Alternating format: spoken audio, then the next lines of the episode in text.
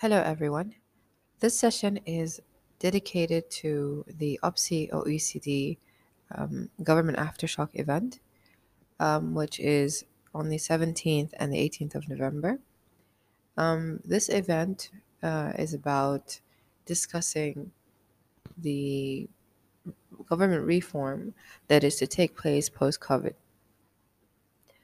So, COVID came and shocked us all out of our systems. We were able to look at the policy overhauls that we were pausing for a long time, and it created an accelerator to for us to be able to push forth a lot of agenda in uh, government reform. One of the very important things that it shed light on, and I think, um, for me personally, I think it is an area that we would need to examine very closely, is the is leading with empathy and how that means when it translates into values of any organization that we work with. Um, the importance of that and the and how crucial it is to decision making. Um, being in public purpose organizations, um, we our our aim is to to be able to devise policies and programs that help make people's lives better. Many times because of bureaucracy and you know being stuck in the way that things were done, um, we find ourselves stalling even when these policies are you know uh, either you know, they've taken a long time to come to place or um, you know we've done you know massive consultation sessions uh, with the public and advisors to reach to that um, such policies. But then they, they get stuck somewhere and i think the difference is in what we see right now is that people are, lead, are leading with empathy knowing that the choices that will, they will be making will have will they take into consideration um, solely how people feel um, and what their best interest is um, and that is being able to be compassionate and understanding of the people's situation. We cannot um, we cannot make decisions without thinking about how people feel, and I think that just really emphasized a lot of things like policies with with lockdown, for instance, how governments uh, decided to um, perform lockdown policies, who was consulted in that process, and have they have have they taken into consideration the impact on mental health, the impact on um, children being away from their friends at school, uh, the impact on mothers who are working from home, fathers who are working from home, people who are dealing with anxieties and and mental mental struggles. So um, also people who have let's say daily incomes that cannot be replaced. So looking at at at the community when you do a policy like that, um, or a policy response to a situation, I think one of the very important things that come to the forefront of this discussion is how we looked at that with a deep understanding of not only the state's um, accountability to its people, because this is what a lot of times the uh, legislature looks at is like is their accountability um, and how this would reflect on the government uh, on the long term, in the medium medium term to long term. But have they thought about the impact on on the person? I think now it is about leading with courage, being able to, as policymakers, understand, do the full fledged analysis of how this impacts people, but also be able to break that barrier of, uh, of, of political agenda and and you know political parties and and you know looking after the current government constituents as opposed to the hum- the people or the nation. You see that with uh, you know the examples of New Zealand who have risen very well from the the first wave um, of this virus and were able to substantiate um, their policy making uh, through being able to look at people with a lens of compassion. I think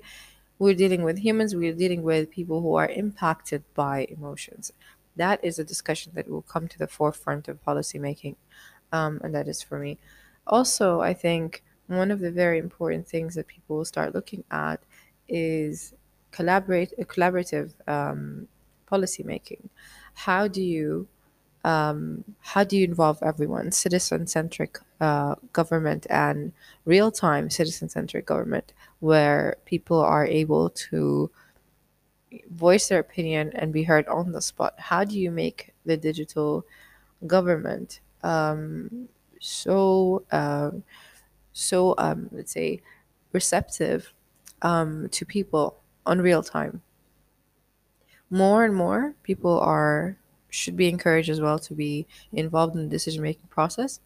and uh, the voice of the citizen should be higher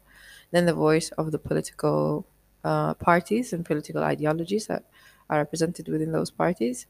And it is should be down to to the people. One one other thing that i personally believe is going to be a trend is moving away from right wing and left wing ideology to thinking about just um, working um, and, and leaving the as they say leaving the political ideologies and um, and understandings and beliefs uh, at the door of every government organization to actually thinking about making people's lives better, irrespective of their backgrounds or beliefs or ideologies. And I think that it has also, within recent events, um, has shown how you know people are looking at inclusion more and more. Uh, the divisive divisiveness has um, has you know been going on for the past few years with some uh, you know a number of foreign policy um, you know, a number of foreign policies that were carried out by certain countries, for instance, um, and that had caused a, a, a popular populism movement across Europe, for instance, and the U.S. and whatnot, and that has it is also an unnatural movement um, that people feel that they need to come back to equilibrium. They need to come back to um, being okay with the other. They need to come back to understanding and appreciation and acceptance of others. And that is coming down to human nature. So I think for me, it's about, uh, you know, not only a human centered type of governance, but also on a deeper level, an understanding and empathetic government that speaks for its people and not no does not speak for its people i mean reflects its people's voices and you can only get attuned to that because you can you know you get lost in the bureaucracies of, of work and and and and the office um, that you sometimes forget about what you were here to do in the first place. So I think coming back to being human as leaders, coming back to being human as a government, and and ensuring that the values of the people in the nation are always being reflected, and they are the forefront drivers of the policy making. You see that in in you see that affecting foreign policy, but also it should be uh, reflected in the nation's policy and internal policies that guide and govern and govern um, the nation. And uh, with issues like taking also culture into consideration, that's something that will come up. Um, how do you go from global to local or local? You're talking about there was globalization for a while, and now there is the importance of um, looking at uh, local wisdom. How do you derive your policies from local wisdom, tapping into the, the wisdom of the communities that serve, that this government is serving? Um, it's very important that we go back to the roots and find out how these communities think, how they thrive, how they live, and drive it from the bottom up, grassroots kind of policy making that serves the values of the people. And that is something that will continue making sure that every government is the face of its people, as opposed to, you know, people, a, a government working for agendas that were preset. I think we need to, we will see also people moving away from uh, from serving political agenda to serving the people for for for and their values and, and driving that forth. What I think we'll also see um, is a sense of unity. Um, we'll understand a bit more about how um, the world works. What we also want to see is uh, more collaboration, like the event that is really that is now being created by the OECD observatory for public sector innovation, where uh, local communities are allowed to come to the global scene. Um, the reach for this event and you know the access that they've had to using social media platforms for this event on an organization like Upstairs, I think will drive forth the the new way forward, the new way of thinking of collaborative grassroots uh, type of organization, uh, you know, of quasi governmental organizational uh, contribution to decision making. I think that's also a trend that we'll see is that more voice and more vo- uh, more weight will be given to grassroots organizations, to NGOs, to think tanks on the ground um, at, and then with the heavy access and reach that, that the technology is giving to different part of parts of every country um, to be able to voice their concerns on a global level and be able to shape government direction ac- across the globe um, and with central organizations like OECD that will be able to devise other governments on what's best um, practice will also be it- very interesting. Um, maybe uh, even a start or an instigator for this grassroots movement because the ultimate aim is to continue making this a local movement um, and, and, and by the, creating that kind of um, first time uh, type of events or uh, first time type of uh, involvement in public sector um, innovation, public sector uh, policy making, and decision making. Um, I think it would give a lot a lot of room for understanding the power behind local wisdom.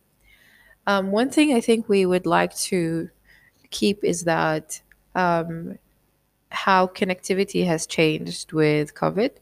um, and how people are having access to you know they're being able to maintain let's say um, the quality of their lives and the stead- steadiness of their lives and still be able to contribute to workforce be able to contribute to events um, to forums that I think we would like to see continue, and I think we would we would see a trend. Um, the impact of of that on being able to cut costs for organizations, governments, uh, even individuals, being able to to also have access at your own time and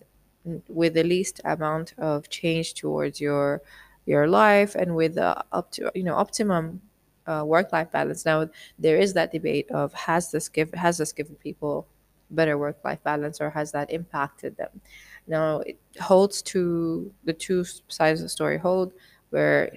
people at home with the children being at home are finding it very difficult uh, to do work and home at the same time. And that's where that kind of policy needed, or lockdown policies needed that kind of revision and empathy and compassion towards understanding the stress behind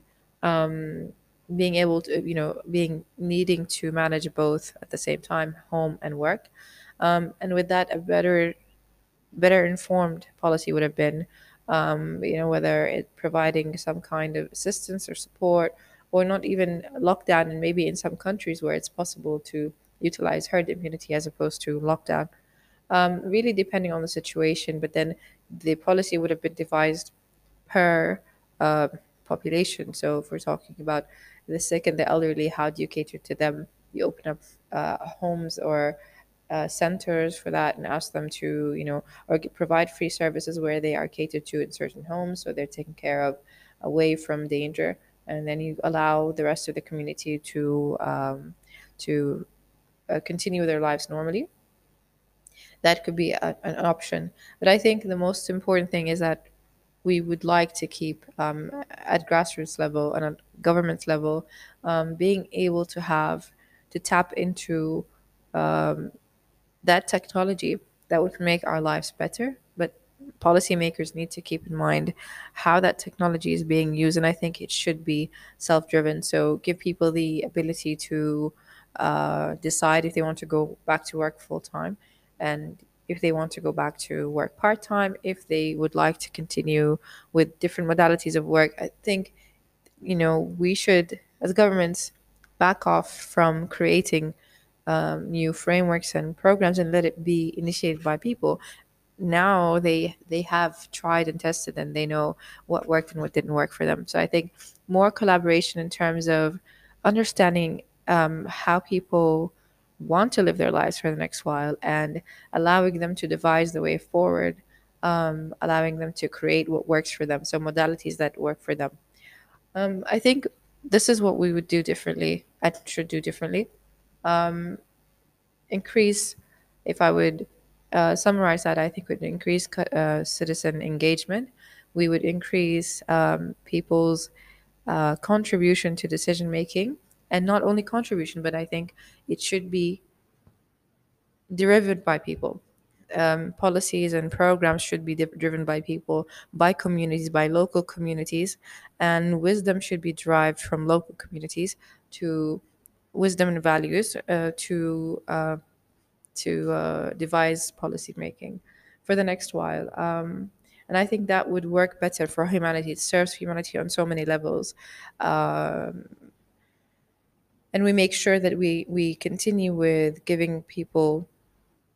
um, our best as policymakers, um, making sure that we involve them and making sure that they are not only heard but that they are actually driving forth the way forward. I hope you've enjoyed the session and I look forward to contributing some more with the OPSI OECD Aftershock program. Um, please do attend the second day, which will be on the 18th, uh, with a number of very interesting panels that will be going on. Uh, thank you much, very much for your time.